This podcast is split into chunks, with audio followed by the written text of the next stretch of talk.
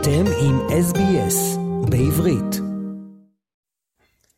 Shalom Australia. three hundred forty-one soldiers have been confirmed killed since October seventh. This is on top of the more than twelve hundred civilians killed, most of them on the first day of the war when three thousand Hamas terrorists entered the country from Gaza. The war this week was on four physical fronts. The major arena of war is inside the Gaza Strip. The second is on the northern border and in southern Lebanon. Israel is also fighting in isolated battles against Hamas supporters in the West Bank. And Israel also has to respond to long-range missiles and sent from Houthi militants in Yemen and remain on high alert.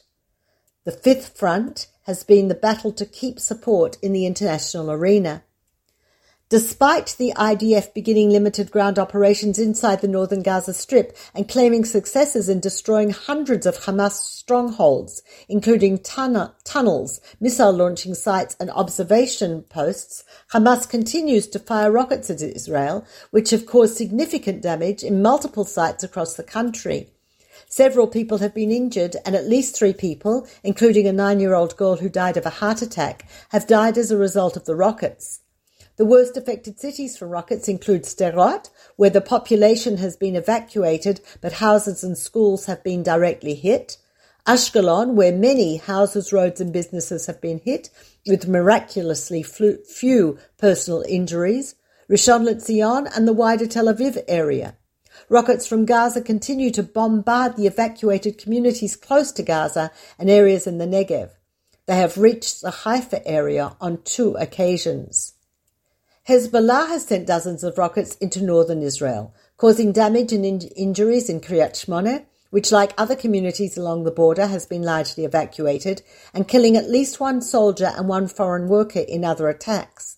The I D F has sent airstrikes at several Hezbollah targets. Hamas is also active operatives in Lebanon and has claimed responsibility for some of the attacks in northern Israel. Rockets from Yemen have been diverted, the first by the U S Navy in the Red Sea and the second by Israel's Arrow defense system.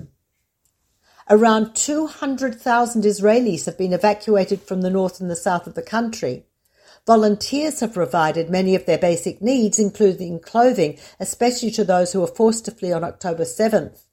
The state moved entire communities to hotels, but the state-provided accommodation is inadequate for the numbers. And last week, the government announced an improved plan by which those who took the initiative to find their own accommodation will receive a stipend. People recognised as evacuation, evacuees by the Defence Ministry's National Emergency Authority are divided into three categories. Residents living within five kilometres of the border with Lebanon, those who live within four kilometres of the border with Gaza, and those who live four to seven kilometres of the, from the Gaza border. Officially, funding for the third group ended on Thursday, but it is clear that Sderot, which fa- falls into this category, is still unsafe and the Treasury will need to continue to fund evacuees. seventy-nine thousand people who fall in the first two categories are eligible for government-provided accommodation. However, if they choose not to stay at a government-proclaimed facility, they're now able to receive a stipend to cover their costs. The plan is meant to incentivize people with families or homes outside the danger area to move there, thus freeing up accommodation for civilians with fewer options. The evacuation has cost the Treasury approximately four hundred million shekels so far. two hundred forty-two people have been confirmed as being held hostage in Gaza. Four people, a mother and daughter and two older women, have been released by Hamas. And on Monday night, the I D F rescued nineteen-year-old Ori Magiddish, a soldier who was able to provide excellent intelligence on the events of October seventh. Her rescue brought a temporary feeling of hope to other families who are demanding that the I D F prioritise the rescue of hostages above other political or military objectives. Last night, parents and thousands of supporters gathered in protest outside the Qirya in Tel Aviv. Tel Aviv Mayor Ron Huldai promised the whole co- that the whole country was behind the families.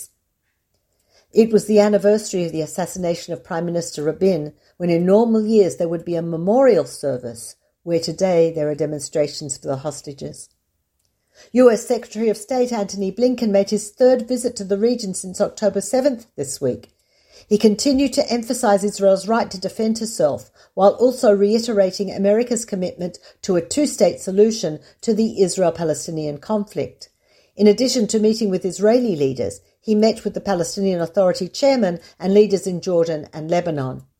In Lebanon, he thanked the government for keeping the country out of the conflict and said that he believed Hezbollah was not planning to escalate its involvement. Israel remains on high alert.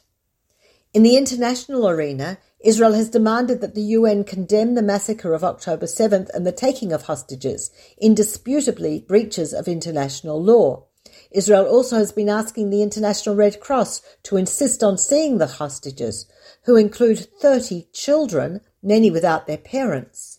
Although most European countries have supported Israel's war aims of removing Hamas from Gaza entirely and rescuing the hostages, they've also expressed concern for the number of Gaza citizens in the thousands who've lost their lives as a result of Israeli bombardment of Hamas sites.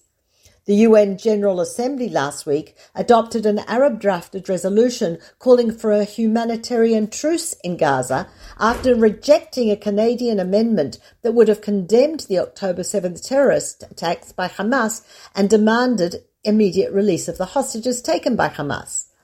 Israel's U N ambassador, Gilad Erdan, called it a day that will go down in infamy. The resolution was adopted by a vote of one hundred twenty to fourteen, with forty-five abstentions. The resolution failed to condemn Hamas for its October seventh massacre of fourteen hundred Israelis, or for its abduction of hostages, including children and babies, or even mention the word Hamas. The resolution also failed to recognize Israel's right to defend itself and its citizens against terrorism. Over the objections of the families of the hostages, Israel has allowed the entry of hundreds of trucks of humanitarian aid into Gaza in the past week through the Egyptian crossing.